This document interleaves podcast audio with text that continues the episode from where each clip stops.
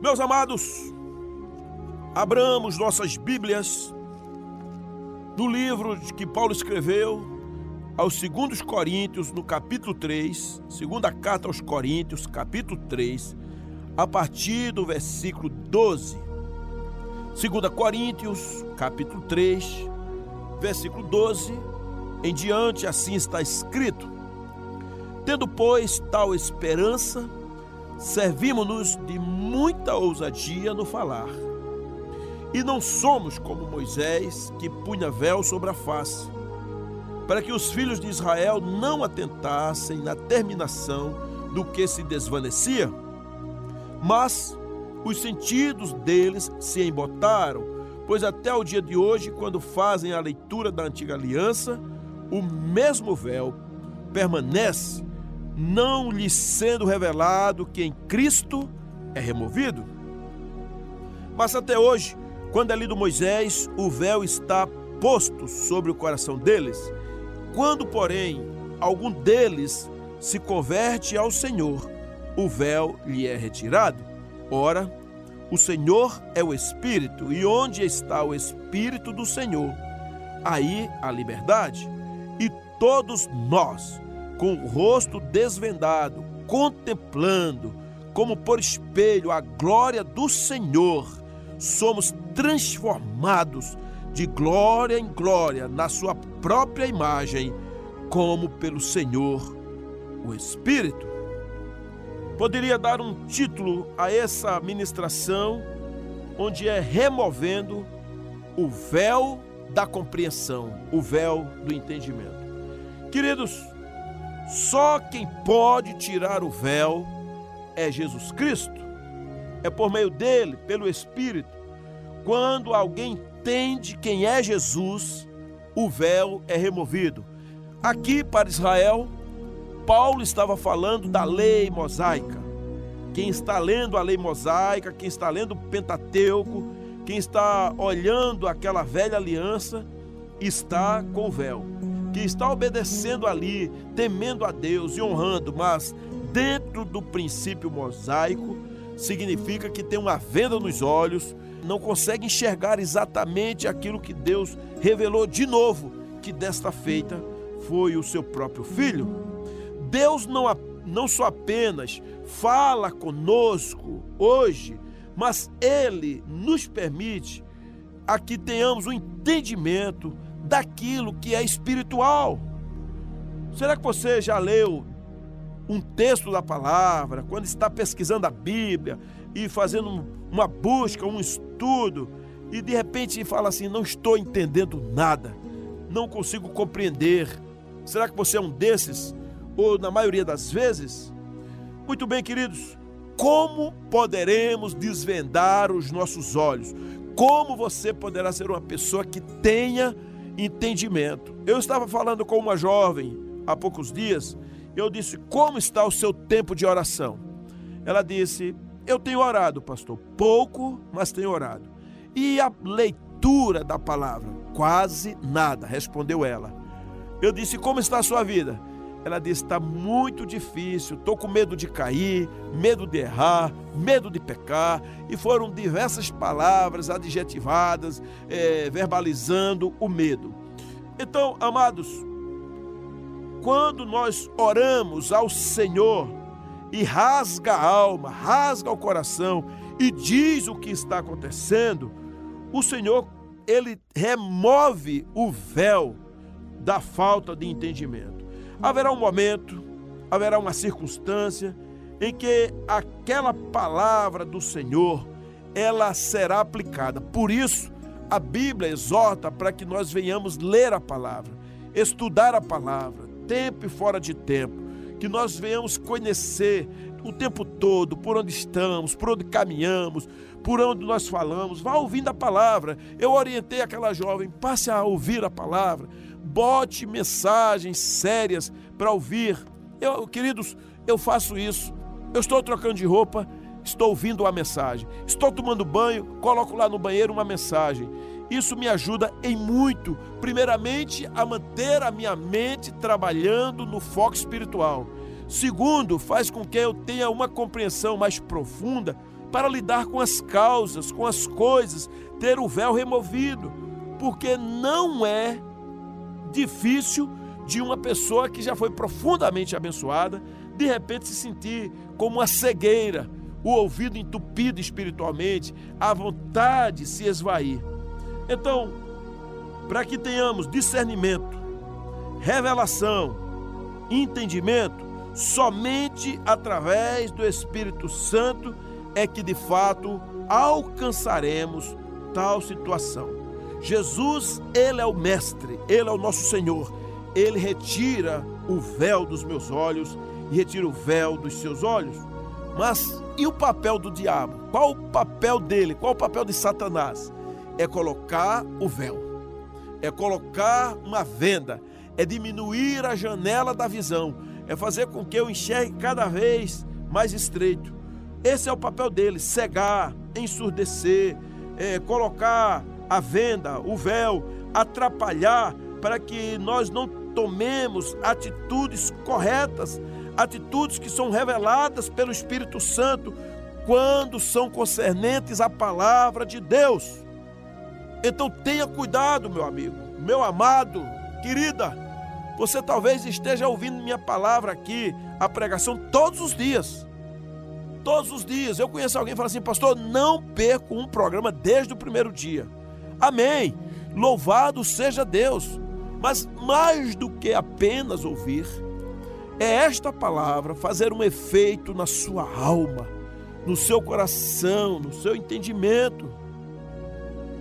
Em 2 Coríntios 4, versículo de 3 e 4 diz assim: Mas se o nosso evangelho ainda está encoberto, é para os que se perdem que está encoberto, nos quais o Deus deste século, quem é o Deus deste século? Satanás cegou o entendimento dos incrédulos, para que lhes não resplandeça a luz do evangelho da glória de Cristo, o qual é a imagem de Deus. Vocês ouviram na mensagem anterior, quando eu explanei a respeito da vida eterna, de que o Senhor quer que todos se salvem, está escrito na palavra. Não poderemos inventar uma outra coisa. Não poderemos imaginar que Deus predestinou uns para a vida eterna e os outros foram para o inferno. Não. A Bíblia diz aqui que o Deus deste século cegou o entendimento dos incrédulos para que não seja resplandecida a luz do evangelho da glória de Cristo, o qual é a imagem de Deus. Você poderia dizer, pastor, por que é que fulano não se converte? Eu oro, eu jejuo, eu prego a palavra. É porque há um véu há uma cegueira, há realmente uma limitação. Não é fácil, irmãos. Eu era uma pessoa religiosa, eu trabalhava na igreja, eu estava no meio da idolatria, eu não enxergava, eu já gostava de ler a Bíblia, mas era cego estava ali no meio, eu venerava outras coisas, eu tinha ídolos no coração, eu também saía, eu até fazia algumas coisas pecaminosas e achava que estava tudo certo, porque depois eu pedia perdão e estava tudo resolvido. Eu lembro bem que a pessoa que me evangelizou foi muito paciente, mandava versículos para mim, ela fazia eh, às vezes um acróstico fazia meios de que eu fosse entendendo, questionava pontos da minha fé, e isso foi abrindo os meus olhos, mas não foi fácil. Ela não desistiu, de um momento que ela achava que eu nem me converteria mais. Já estava longe de mim, quando um dia eu mandei avisar: preciso lhe dizer uma coisa. Entreguei a minha vida a Jesus. Ela nem acreditou na hora, porque eu já até debochava, eu achava que aquela pessoa era fanática, eu achava que aquela pessoa era cega, que realmente a verdadeira religião era que eu estava, que tinha sido a religião que Jesus tinha deixado, que eu tinha aprendido essa mentira. E aquilo realmente estava introjetado no meu coração. Havia um véu nos meus olhos. A Bíblia diz em 2 Coríntios 4, versículo 4, que o Deus deste século cegou o entendimento dos incrédulos. Eu era um incrédulo. Não era uma questão de estar destinado para o inferno, de estar predestinado para o inferno. Não. O Senhor me predestinou para a vida. A verdade, queridos, é que havia um véu. Eu louvo a Deus porque em algum momento aquele véu foi removido. E como foi removido? Quando eu passei a ler mais a Bíblia. Eu comecei a ler a Bíblia. A minha mãe é a mesma coisa. A minha mãe era muito religiosa, ensinou a gente, todos nós, a sermos religiosos. Minha mãe tinha um véu de espessura grossa, extremamente grossa, era uma cegueira geral. Ela proibiu que eu levasse o meu irmão menor à igreja evangélica, porque ela dizia que a gente estava induzindo, mas a gente trancava no quarto e orávamos com ele.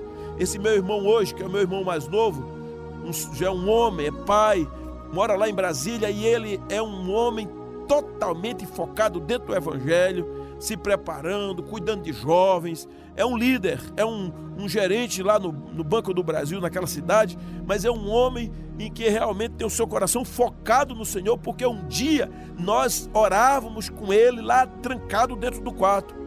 Minha mãe passou a ler a Bíblia, lia a Bíblia dia e noite, e então ela levava para o seu líder religioso sempre a Bíblia, porque ela estava feliz. Ela falava assim: Eu estou lendo a Bíblia, então a minha religião também lê a Bíblia, não sou é a de vocês. Só que ela foi descobrindo coisas incríveis na palavra de Deus. Ela foi aprendendo coisas maravilhosas. O Espírito Santo começou a falar a ela. O véu começou a ser removido. Então ela procurou o seu líder religioso e disse: Líder, por que é que nós estamos fazendo uma coisa e a Bíblia diz outra? E aquele líder respondeu o seguinte: Nós fazemos o que fazemos porque é uma ordenança que vem de cima da nossa liderança. Por isso que nós somos o que somos, porque obedecemos ao nosso líder maior. Mas ela fez uma pergunta de novo: Líder, eu quero que você me diga: a Bíblia é a verdade? A Bíblia é a palavra de Deus? E aquele líder disse: Sim, minha irmã. A Bíblia é a palavra de Deus. A Bíblia é a verdade. E ela disse: então por que nós desobedecemos? E ela, quando fez aquelas perguntas, não tinha o objetivo de sair daquele lugar. Ela queria ter uma resposta correta para poder dar uma resposta à altura àqueles que falavam para ela que ela estava no contexto de idolatria. Então, como líder dela ficou aborrecido e uma vez disse para ela: Minha irmã, eu vou lhe dizer uma coisa. Você me faz tantas perguntas e você se comporta feito os crentes. Ela disse: Essa não é a resposta, eu não sou crente, eu tenho a minha religião. Eu quero que você me diga: a Bíblia é a verdade? Ele disse: Eu já disse que sim. Ela disse: Então eu vou ficar a partir de hoje com a Bíblia. Eu vou crer na palavra de Deus. E naquele momento, o véu da incredulidade, da idolatria, da religiosidade foi removido do, dos olhos da minha mãe. E minha mãe passou não mais ter uma experiência religiosa, porque ela já era muito dedicada, mas ela passou agora a ter uma experiência com Jesus Cristo. E isso mudou a história dela. Essa mulher, que ainda hoje está viva, ativa, com 81 anos, é uma diaconisa do Senhor, ela é uma capelã, onde visita os hospitais, gosta do coral da igreja, evangeliza, a casa dela recebe vários líderes do Brasil que vão para lá, pastores quando chegam, ficam lá na casa dela, que é a casa da minha mãe lá em Campina Grande, se hospedam. E a, a casa da minha mãe é uma casa de missões. A minha irmã hoje está totalmente envolvida com a parte de missões na sua cidade. O meu irmão está ministrando parte de famílias naquele lugar. Eu fico maravilhado. Por quê? Porque o véu da incredulidade saiu. Eu não sei exatamente o que move o seu coração, meu amigo, minha amada, mas poderá ser que você esteja com o véu da incredulidade, o véu da religiosidade, talvez do entendimento, no sentido de que é a ciência, é o conhecimento, ah, muitas vezes o humanismo, a filosofia, as explicações, ou talvez muitas vezes é buscar uma, ser um teólogo, mas não é um servo de Deus. Então tenha cuidado, para que você não seja manipulado, para que você não seja enredado por doutrinas humanas, ou mesmo está vivendo a cegueira dada pelo diabo nos seus olhos, no seu entendimento. Às vezes eu estou falando com alguém e fala, pastor, eu ando muito triste, eu ando querendo tirar a minha vida, eu ando querendo não viver mais, porque às vezes estão com o véu. A, a palavra bíblica aqui é: quando você conhece a Cristo, o véu é removido. Versículo 14 de 2 Coríntios, capítulo 3, diz isso. Quando a pessoa se converte, quando conhece o rosto desvendado, ele vai agora mudando, vai sendo transformado, como diz o versículo 18 de 2 Coríntios, capítulo 3, diz: E todos nós, com o rosto desvendado, contemplando, como por espelho, a glória do Senhor. Por que como espelho? O espelho ainda é a, a separação que tem entre nós aqui na terra e o Senhor na glória. Então você consegue enxergar o Senhor na glória, você consegue louvar ao Senhor na glória, mas ainda é como se existisse um espelho. Isso vai acabar. Isso vai chegar o dia da ressurreição, como diz a própria palavra de Deus, em que nós veremos o Senhor face a face. E, a, e Paulo diz que de glória em glória somos transformados, de glória em glória na própria imagem do Filho de Deus, como pelo Senhor, o Espírito. Aleluias. Então, meus amados, cuidado para que você não esteja sendo influenciado pela sua cultura, para que você não seja influenciado até pelos bons costumes.